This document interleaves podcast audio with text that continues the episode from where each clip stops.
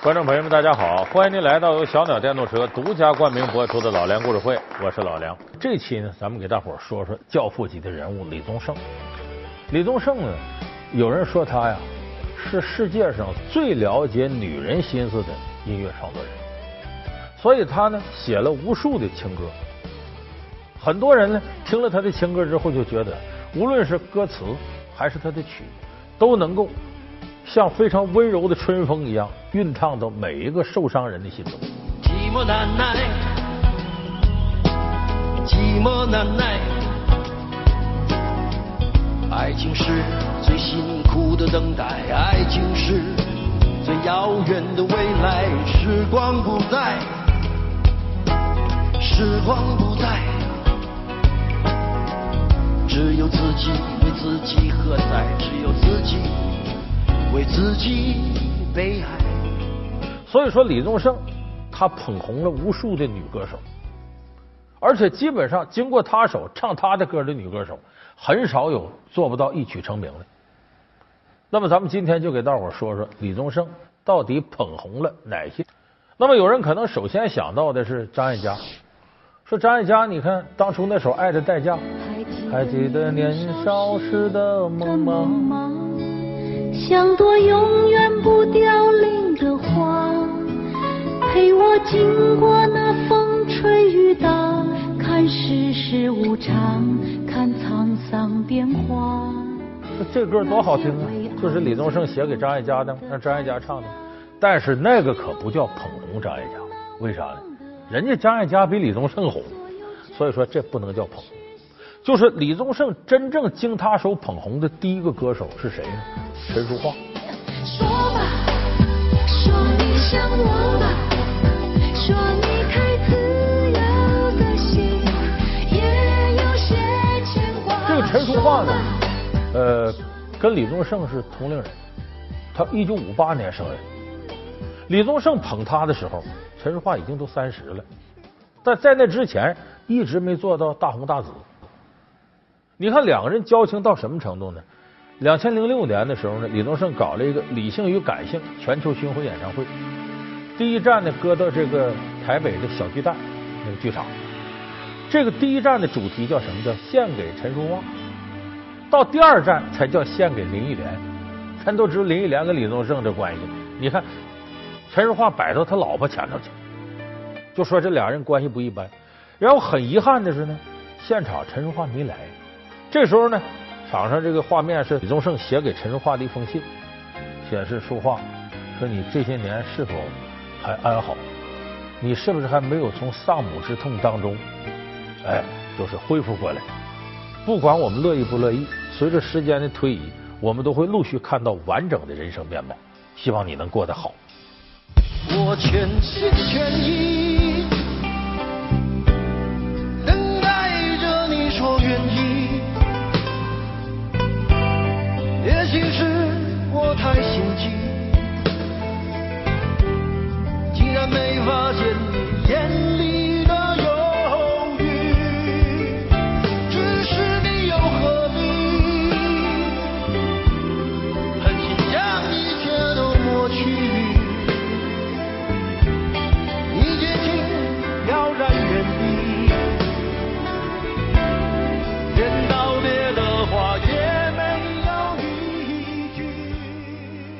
他这是什么意思？怎么提到陈淑桦他母亲了呢？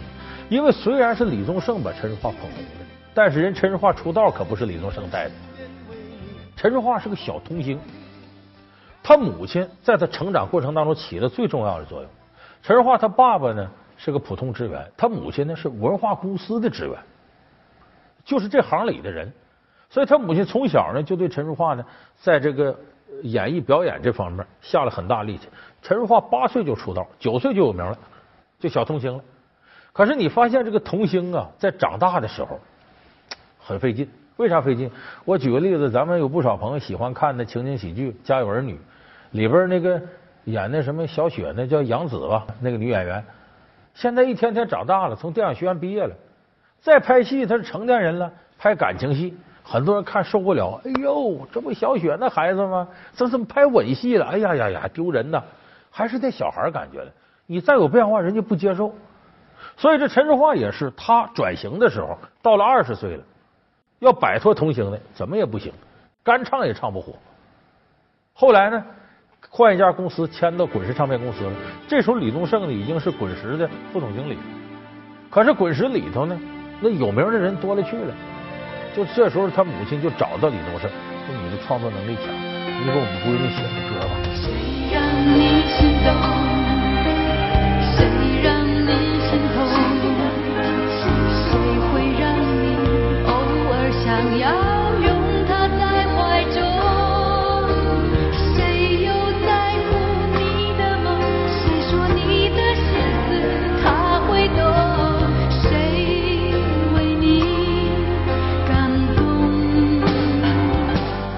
那么他创作的歌曲是不是就按照陈淑桦的路子来的呢？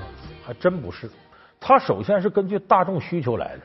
他告诉陈淑桦：“你呀，把头发给我剪短了，你要显得干练。为什么呢？”李宗盛对当时啊台湾社会有个敏锐的观察。他说：“你看那个时候，就八十年代末的时候，台湾社会里都是些什么人呢？你仔细看看，这个女性啊，大多数都奔那个玉女范儿打扮。”还是奔林青霞呀、林凤娇啊，那个时期打扮的，长头发，很温柔腼腆，说话嗲嗲的，一张嘴，人家你造吗？这样子都这个，哎，都这样。李宗盛说：“你从这人堆里往出挤，你可难。”好，这样，咱们改一种形象，越是这样，现代女性越渴望在这个都市竞争当中冲出来，摆脱传统那种温柔啊、小鸟依人的形象，要变得干练。那么。干练的女人什么形象呢？职业女性什么形象呢？梳短发，长头发哪有功夫打理啊？穿职业套装，你就给我照这个打扮。就这么着，陈淑桦是按这种方式打扮的。所以他用这种形象演唱《梦醒时分》。你说你爱了不该爱的人，你的心中满是伤痕。他这样一首歌，就表示跟过去、跟昨天彻底决绝。心中满是悔恨。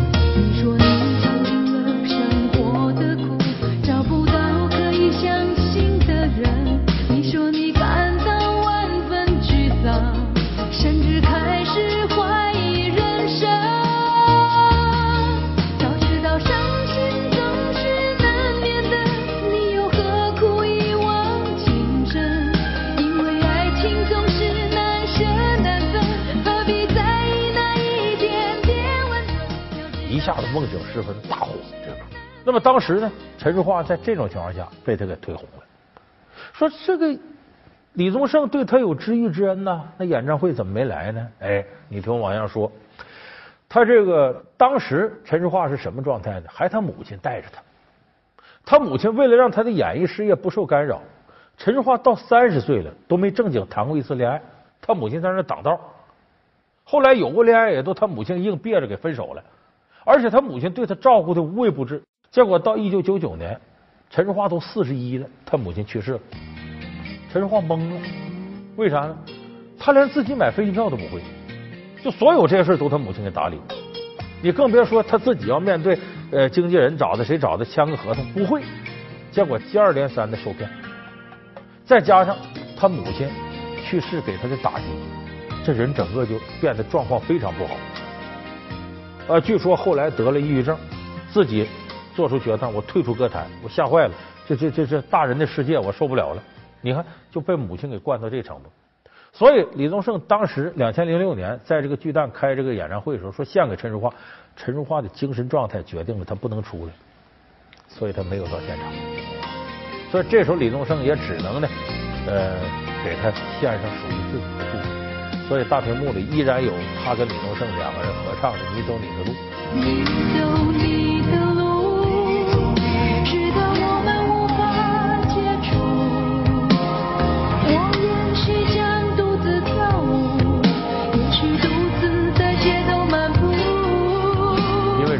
辈子呀，你都得靠自己，最终你还是要依靠自己。所以陈淑桦呢，是李宗盛呢一手捧红的。但是可惜呢，陈淑桦的世界里，李宗盛是参与不进去的。开始是他母亲，后来是他已经崩溃了的自我。所以说，李宗盛捧红了他，但没有能够把他一路往前带着走。那么，这是他捧红的第一位女歌手。老梁故事会为您讲述李宗盛与他捧红的女人们。老梁故事会是由小鸟电动车独家冠名播出。第二位女歌手是谁呢？有人说，那么林忆莲吗？不能这么说，林忆莲不能叫捧红，因为他俩都结婚都有孩子了，他跳出了这个概念。他真正第二位捧红的是谁？是辛晓琪。这个辛晓琪呢，她感情经历挺复杂，有一个原来恋爱的男友，恋爱了十年又结婚，可结完婚第二年，这男友就劈腿有外遇了。俩人分手了，把辛晓琪弄得很受伤。这时候，辛晓琪才想起来，重新拾回当初唱歌的爱好，开始出道唱歌。唱歌，他当时呢签约的是福茂唱片公司，给他出了个唱片，里头主打歌叫《自私》，没火了。李宗盛有一天呢，开车上班，车里收音机放这个辛晓琪《自私》，哎呀，他说这个女孩子好啊，有意思。哎，他怎么把这个情歌能演绎到这种程度？当时呢。半道停下来，拐弯 到这个唱片公司买一盘这个辛晓琪的唱片，然后他就给福茂唱片公司打电话，说我找一下辛晓琪。这时候辛晓琪干嘛？这个唱片没火，老板对他希望也不太高。辛晓琪说：“干脆吧，我就不干了，别唱歌了，回去干本行。原来干嘛呢？在学校里当钢琴老师，我回去弹钢琴得了。”正这时候，李宗盛找到他，李宗盛说：“你这是我今天听到的最好听的声音。”你一定要坚持下去。结果是辛晓琪一听这个，信心爆棚了。李宗盛说我行啊，那看来我行。这辛晓琪就没有放弃，很快跟福茂唱片公司三年的合同满了，马上就找李宗盛转签到滚石。李宗盛说：“我一定给你写歌。”可是说给他写，说给他写，一来二去，两年以后都过了两年了，才拿了一首歌。到辛晓琪这，对不起啊，我这两年我忙活我的事儿了。这个我给你写了这么首歌，你看看，倒是挺适合你啊。可是这个这歌不一定红。辛晓琪拿过来一看呢，这歌名《领悟》。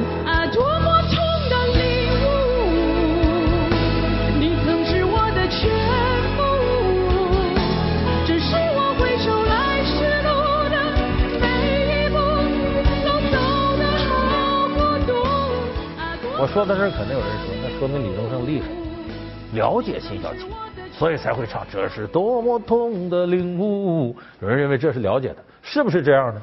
不是，李宗盛当时根本不知道辛晓琪的感情经历，他只知道辛晓琪感情很不顺，受过伤，但具体怎么受伤，和男朋友分手啊，结婚以后散了，这他不知道。那么他是用什么样的情怀写出《领悟》这个优秀歌曲的呢？他自个儿。这个时候，他正处在跟林忆莲和跟自己的老婆朱卫茵之间剪不断理还乱的这个经历。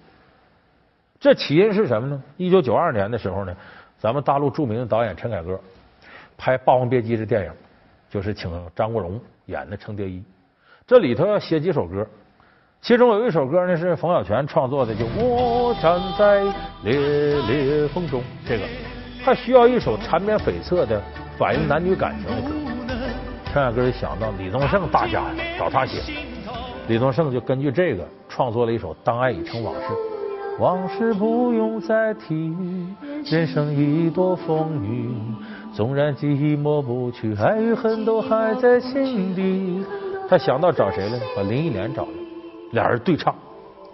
真的要断了过去，让明天好好继续。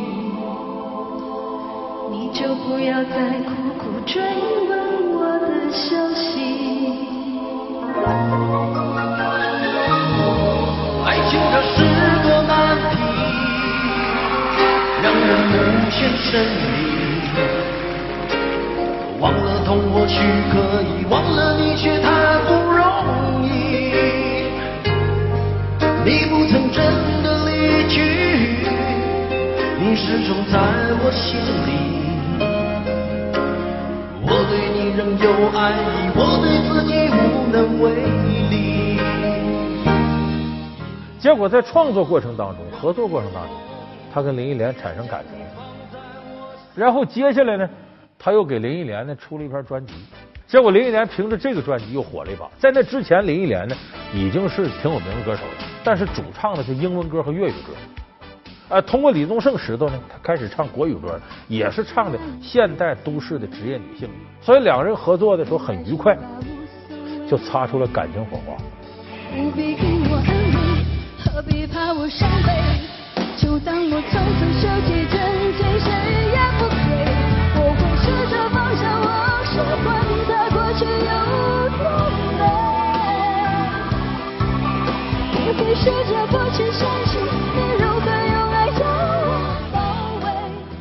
那么这个时候，他的老婆朱卫茵就感觉自己这个男人李宗盛有事儿，一打听说跟林忆莲挺黏糊。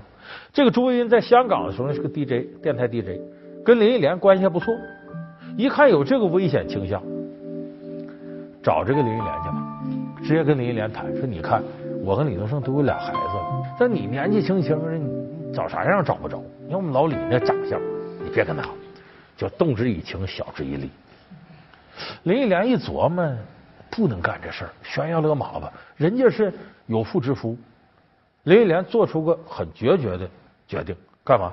把香港的物业都卖了，房子全卖了，把台湾的事业终止了。因为那时候林忆莲呢，为了突破，呃，放弃了跟宝丽金签约，跟滚石签约，所以跟李宗盛才有这接触嘛。好，我都不要了，我移民到加拿大，不回来了。没想到的是呢，李宗盛受不了了。没他我活不了了。李宗盛把一切都抛下，跑加拿大追林忆莲去了。李宗盛后来做个歌反映这个心情了，什么心情呢？那歌叫《鬼迷心窍》。有人问我你究竟是哪里好？这么多年我还忘不了。春风再美也比不上你的笑。没见过你的人不会明。鬼迷了心窍也好，是前世的因缘也好，然而这一切已不再重要。如果你能够重回我怀抱，这是上天注定也好，是前世的姻缘也好，呃，是鬼迷心窍也好，其实就是给自己这个劈腿啊提供一个有力的心理依靠证据。他做了这鬼迷心窍，然后跑到这个加拿大找林忆莲。最后他俩成了，所以这个时候，李宗盛正好给辛晓琪创作领悟的时候，他就把自己的经历写到里头去了。你看有一句词能证明，呃，我发现我心爱的男人像孩子一样无助。领悟里有这句歌词。我深爱过的男人竟然像孩子一样无助，这何尝不是一种领悟？让你把自己看清楚，被爱是奢侈的幸福，可惜你从来不在乎。这其实就是林忆莲当时觉得，哎呀，这个男人这么爱我，我也爱他，可他在这个面前，你那边还有老婆，像孩子一样无助。其实这话太虚伪了。什么叫像孩子一样无助？是他为他自己想干坏事找一个心理依据，要跟前妻散了，我跟你好，这像孩子一样无助，装无辜。所以这时候，李宗盛把自己复杂的感情心境和辛晓琪的感情经历揉到一块最终形成了这是多么痛的领悟。你曾是我的全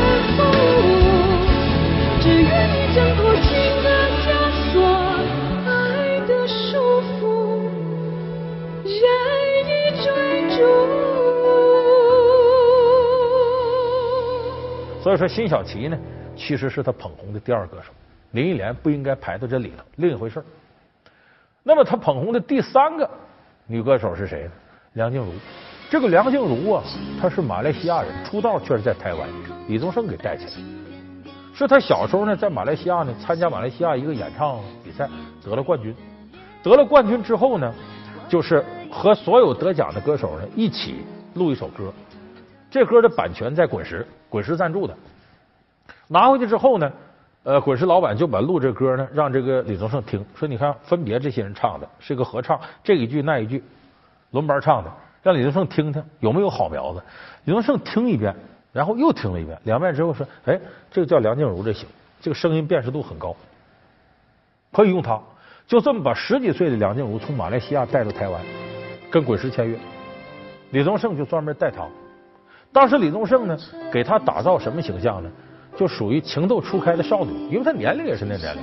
他给他写了首有名歌，叫《一夜长大》。这个歌呢很有名，可是问题呢，倒霉倒霉在呢，这个唱片要发行的时候，不得宣传造势吗？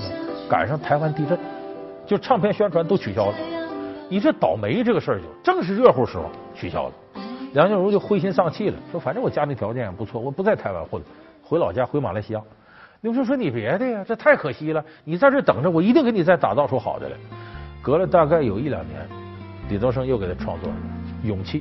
爱真的需要勇气来面对流言蜚语，只要你一个眼神肯定，我的爱就有意义。所以梁静茹在这盘唱片的带动之下，一下子火了。现在梁静茹都是响当当的一线歌手，在大陆影响力很大。他的演唱会或者什么，呃，很多综艺节目都想邀请他来。就说李宗盛对他相对来说是知遇之恩，所以现在梁静茹是李宗盛有事必到。你开演唱会，不管你在哪儿开，我肯定过去捧场，就是报答李宗盛当年的这种知遇之恩。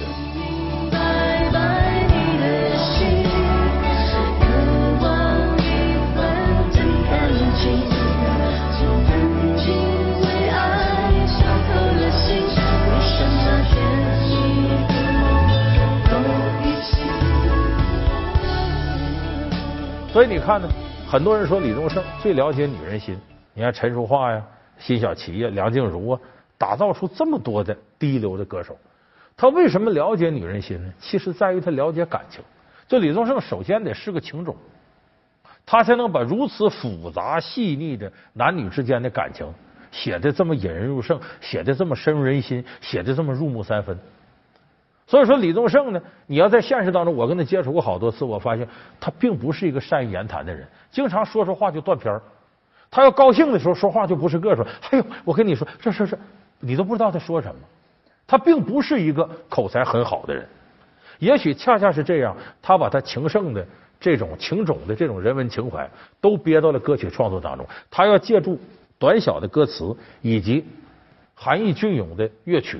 通过两方面的柔和，把自己对男女感情的这种认识完全的都发泄出来，所以可以说他口才不好，给他憋到这个程度，他才有这样的璀璨的对女人了解的人文情怀上的成就。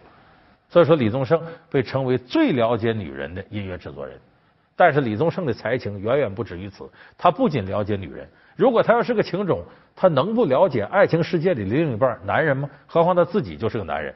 那么下期节目呢，我给大家接着说李宗盛捧红了哪些男人？他是情歌大师，打造了无数经典金曲；他是金牌制作人，是专辑大卖的保证；他是音乐教父，捧红了众多实力歌手。那么，李宗盛是如何在棋牌桌上发现好声音周华健的？又是如何在废纸篓里捡来摇滚天团五月天？老梁故事会为您讲述李宗盛与他捧红的男人们。好，感谢您收看这期老梁故事会。老梁故事会是由小鸟电动车独家冠名播出。我们下期节目再见。